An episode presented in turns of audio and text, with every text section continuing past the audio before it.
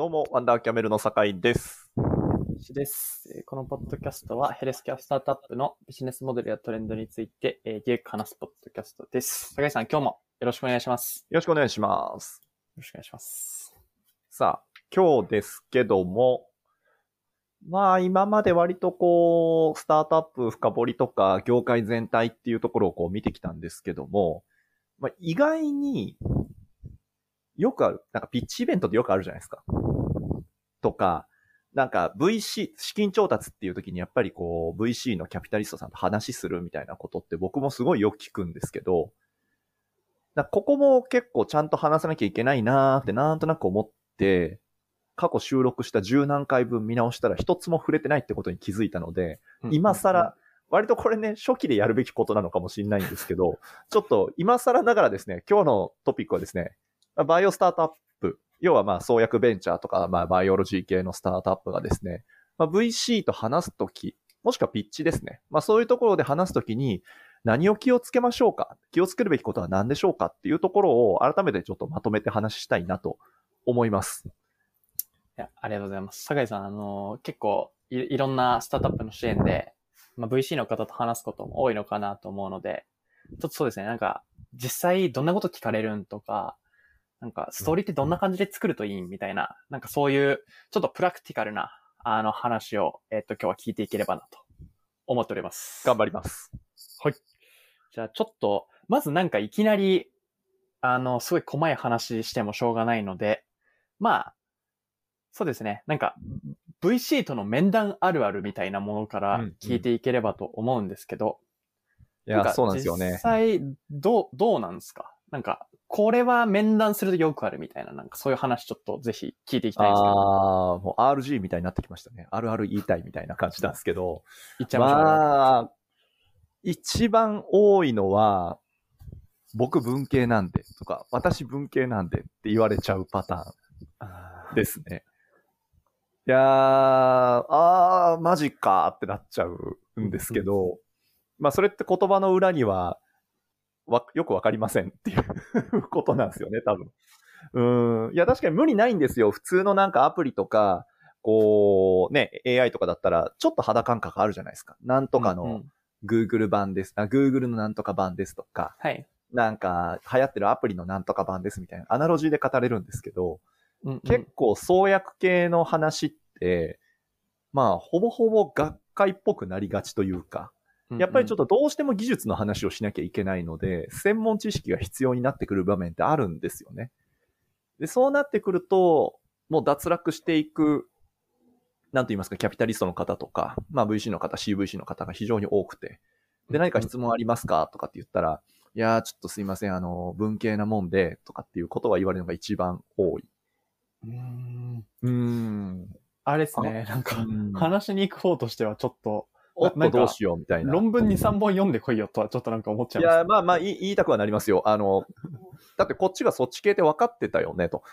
いや、そうっすよね。うん。面談するってことはそっちも分かった上で来てるわけだよね、みたいな。ね。これなんか、ココンサルのなんか調査案件とかで、すいません、僕文系なんで、ちょっとよくわかんないですとか言ったら、結構やばいことになります。やば。いし、いや、もっとね、俗っぽい話をすれば、あの、ね、マッチングアプリか、まあ合コンでもいいですけど、なんかすごい清楚な子がいいのにギャルばっか来ちゃったみたいな、なんか、いやいや、事前でなんとか埋めれたよね、そこ、みたいな。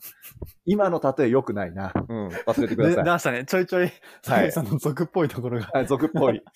あの、もやしさんの反応を見て今の滑ったなっていうのを確信したんで、あの、編集でカットしていただいて。絶対使います。何の話だっけ？あ、そう、何を言われるかあの、期。待値の話ですね。はい。はい。まあ僕文系なんで、私文系なんで、あとは何ですかね、5年で上場できますか？とか。ああ、なるほど。あとなんだろうな。あと結構バイオテックベンチャーって、こう、売る相手が病院もしくは製薬会社になるパターンがすごく多いんですけど、うんうんおなんか 2C の戦略ってどう考えてますか？とか。けどヘルスケア系サービスで 2C のサービスってめちゃくちゃ難しいんですよね。ああ、難しいですよね。難しいです。あの、うん流行ったと思っても結局、ね、あの、某、えーなんとか中君みたいな感じでちょっとうん。炎上しちゃったりとか、そうっすねかなり難しいとかね。なんか、フィンクさんとかもすごい資金調達されてましたけど、は 2B いにピボットされてましたもんね。結局まあやっぱそうですよね。うん。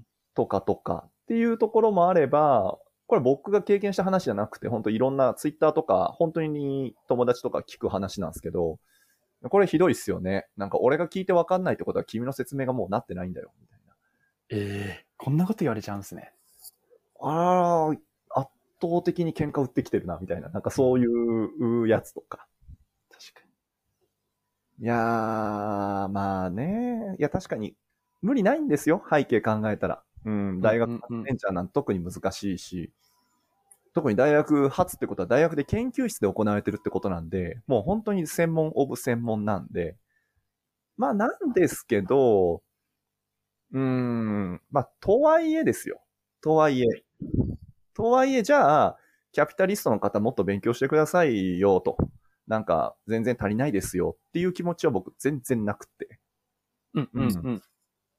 まあやっぱりこれってあの、両方がいないといけないのは間違いないんですよ。はい。はい。確かにそうですね。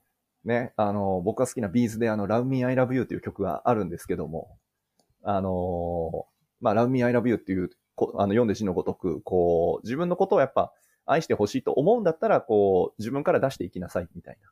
ああ、いい言ですね。ぽい感じですけど、まあ確かにバイオベンチャーの技術の説明難しい。で、聞くお金出す方はそこまで専門知識が深い方ではない。じゃあ、ダメかっていうとそうじゃなくて、やっぱもうちょっとバイオベンチャー側も、こう、努力すべき点はあるんじゃないのかなっていうふうに僕は思ってるので、ちょっと今日はそこを簡単に紹介しつつ深掘れればなとは思ってます。はい。あ、ありがとうございます。じゃあ、ちょっとまずは、まあ、こんな、こんない、なんていうんですか、ピッチはありがちだけど、まあ、なんていうんですかね、ダメな例というか、ダメな例。そう、バイオベンチャーはや,、やらかしがち。さっきはちょっと VC のキャピタリストが言いがちってやったんですけど、ちょっと大学発バイオベンチャーやりがちなことっていうのを簡単に見ていければなと思うんですけど、多分一番多いのは、冒頭に何々大学発とか、えー何々先生の技術を使ってまして、えー何々先生はこうこうこういう先生で、えーで、ちなみに私たちは何々大学のチームで、えーこうこうこうですって言って、あの、ピッチの冒頭2分、2、3分、なんか下手したら5分しかピッチ時間ないのに、2分弱それに使っちゃう、うベンチャーとか結構多いんですよ。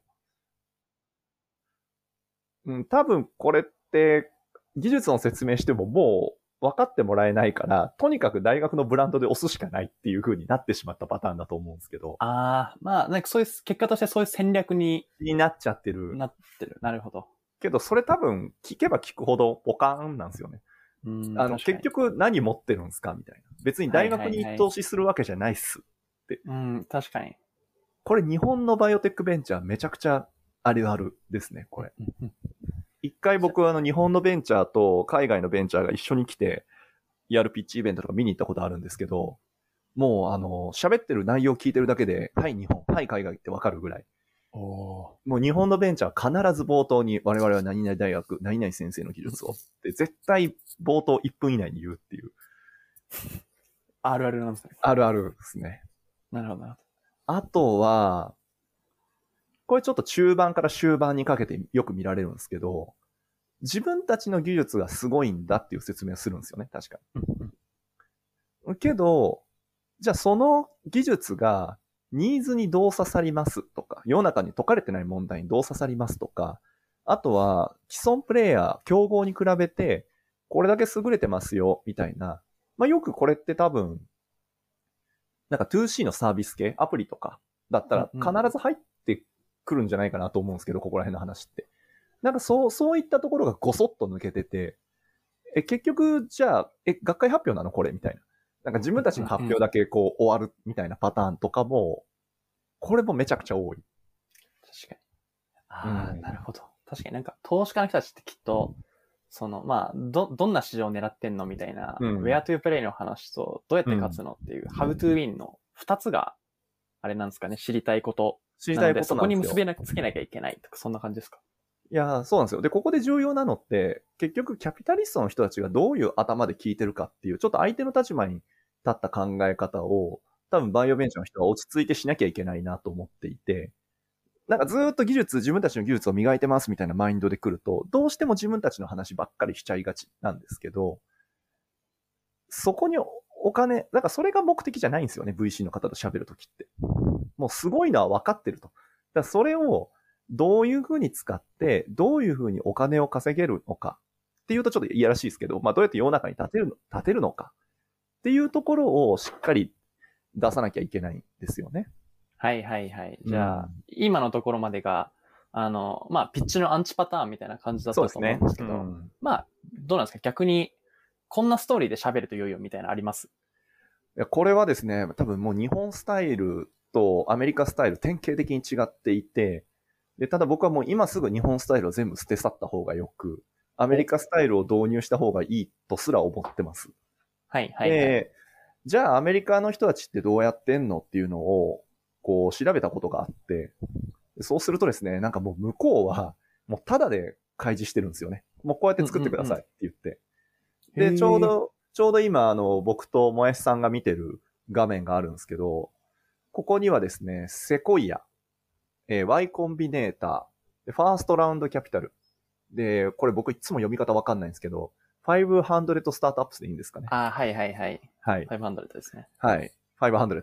僕いつも500って言っちゃってるんですけど。あの、まあ、それいいや。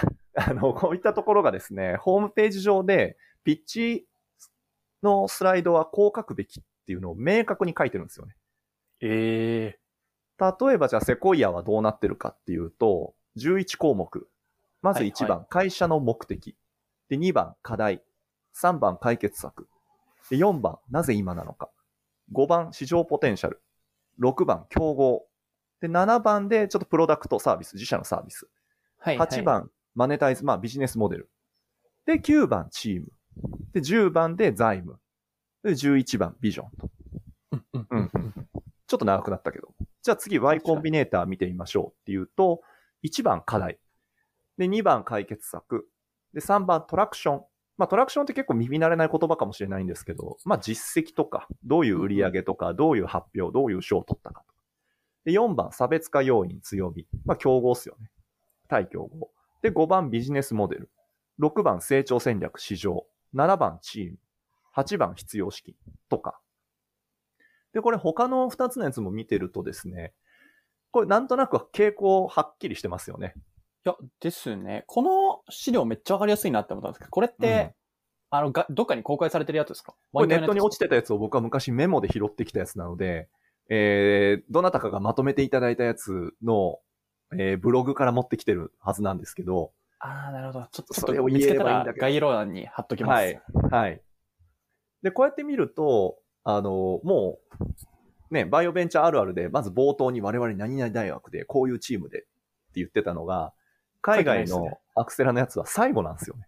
うんうんもうむしろ冒頭は、自分たちはどの課題に対して解決策を提供する会社ですっていう、こう、なぜ我々の会社がこの世の中に存在するのかっていう意義から入ってるっていう。うん。なんかめちゃめちゃそこですね。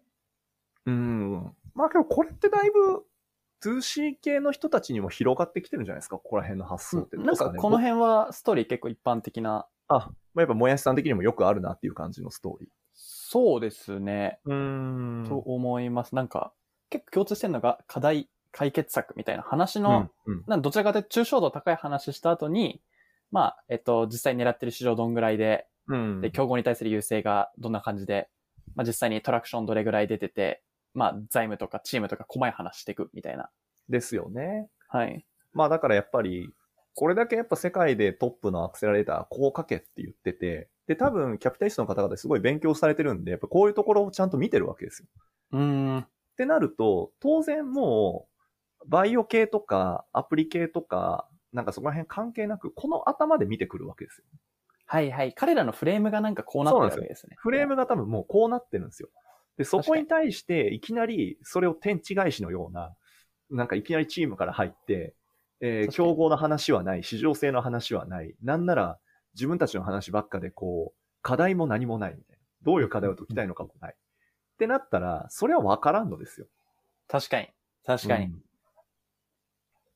なので、じゃあそんな難しいことじゃないと思うんですけど、もう一回ちょっとこう、引いた目でフレームワークに当てはめるっていう言い方もあんましたくないんですけど、コンサル出身でありながら。あの、こういうのを使って、まあ、ある種共通言語になっているので、これに従って作ってみるっていうのは一ついいのかなと。で、実際、うんうんボストン行った時に現地のバイオベンチャーやってる人とかのピッチ聞いてると、もうまさにほぼ100%このストーリー通りになってるんですよね。うん。なので、確かに大学発でバイオで専門性高い会社になるかもしれないんですけど、このフレームワークはじ実はつまだ使えるんだなっていうのは、あのー思ってるところ。で、うんうん実際に僕もあの、いろんなバイオベンチャー支援したりとか、友人のバイオベンチャーにピッチの相談された時に、あ、こういうの使ったらいいよって言って、まさにこの情報をお渡しして作ってるって感じですね。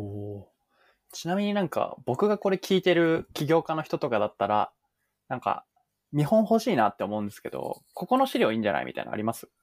えっとですね、まさにそれでちょっと言ってたのが、ベンチャーではないんですけど、創生ですね。あの、創生さん。はい。の、まあ、あの、四半期報告とかの資料ですかね、これは。決算資料。これあれですね、えっと、なんか事業計画及び成長可能性に関する事項っていう、はい。まあ、いわゆる成長可能性資料ってやつですね。はい。上場企業とかが出したりする。で見てると、これほんと素晴らしいなと僕思ってて、まあちょっといきなりチームが来ちゃってるんですけど、あの、まあなんかこう、すごくスッと入ってくるストーリー立てになってるんですよね。うんなんかわかりやすいっすね。わかりやすい、あの、専門外の人が見てもわかりやすい説明もちゃんとつけてるし、うん当然自分たちだけの話じゃなくて、例えばね、この14ページ目見てると、こう、産製薬産業全の全体像とかっていう、こう、市場全体を引いてみて、その中に対して自分たちここなんですっていう見せ方したりとか、確かに確かに。こう、キャピタリストが知りたい、投資家が知りたいなっていう視点に立つどころか先回りした構成になってるのがすごくいいなと思ってます。うんうんはい。なるほど。まあ実際これあの、資金調達というか、アーリー期のバイオベンチャーがやろうと思ったら、かここまで、えー、やる必要はないとは思うんですけども、うんうん。まあもしどうしてもね、あの、もしこの聞いてらっしゃる方の中でバイオベンチャーの方がいらっしゃって、資金調達資料マジでどうしていいかわかんないっていうのがあったら、あの、個別に私に連絡いただけると、もうそこはもう濃厚にノウハウを伝授しますんで、ぜひ、ぜひそこはお話しさせていただければと思います。いやじゃあちょっと、DM、DM で、DM でいいんですか ?DM あ、でもいいです。もう、ツイッターで。で、あのー本名と素顔を垂れ流して、あの、やってますんで。はい。ちょっとあの、今月、阪神が38年ぶり、僕が生まれた年以来優勝したっていうこと、日本一になったってことで、ややツイッターの性質が変わっていますが、あの、阪神コメントが多いかもしれませんが、ちょっと、あの、普段はちゃんとバイオベンチャーのこととかつぶやいてますんで、そちらに DM いただければと思います。じゃあ、なんか他どうですか？ピッチというかのチップスとかあります？そうですね。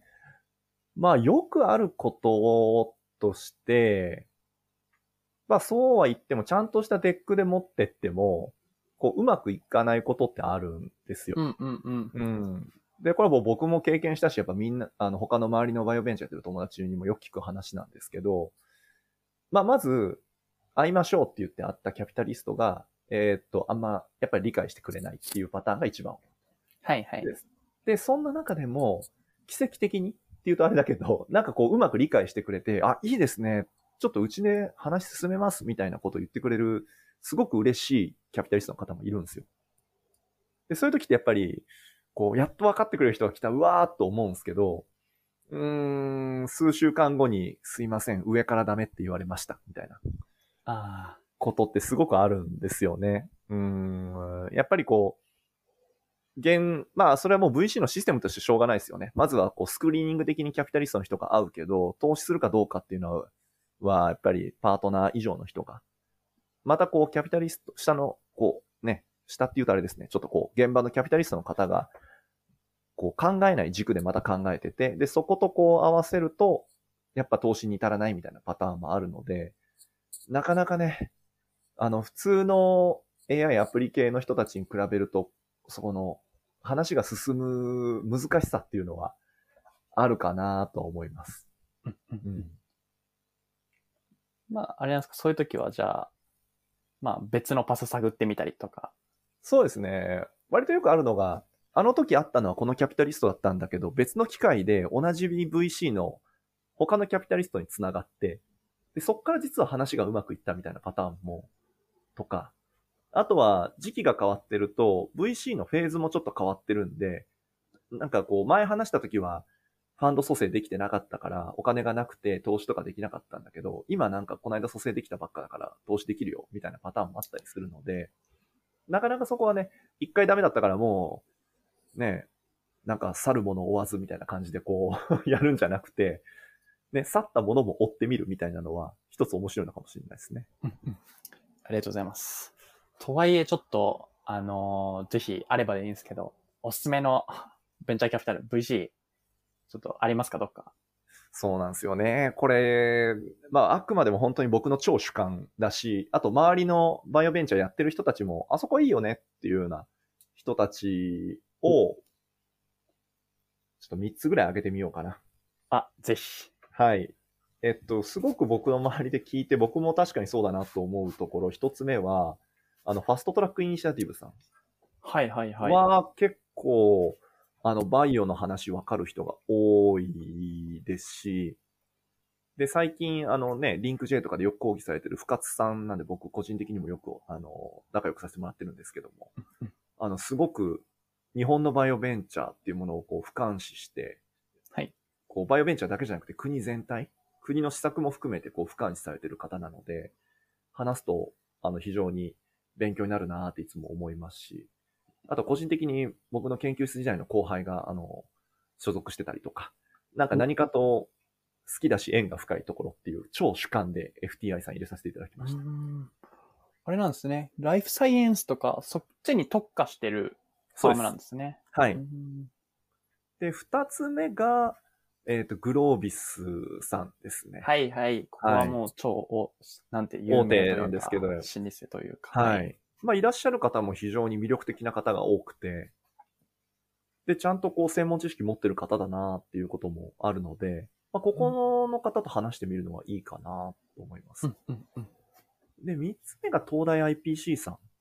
はいはい。東大 PC さん。はい。IPC さんは、めちゃくちゃよく、あの、僕の周りで、いいよねって聞きますね。へちょっと僕自身は、あの、自分がベンチャー側としてこう、対峙するってことはなかったんです。あの、機会はないんですけど、周り聞いてると本当に、え、一回ちょっと聞いてみたら、みたいなことはお勧めされるんで、ちょっとね、ぜひ僕も機会があれば中に潜入して、何がどういいのかっていうのは知りたいなと思うんですけど。ちょっと、暴露しちゃいましょう。はい。この3つですかね。なんかよく聞くのは。もちろん、あの、それ以外にも今いろんな VC さんいらっしゃるので、CVC も含めて。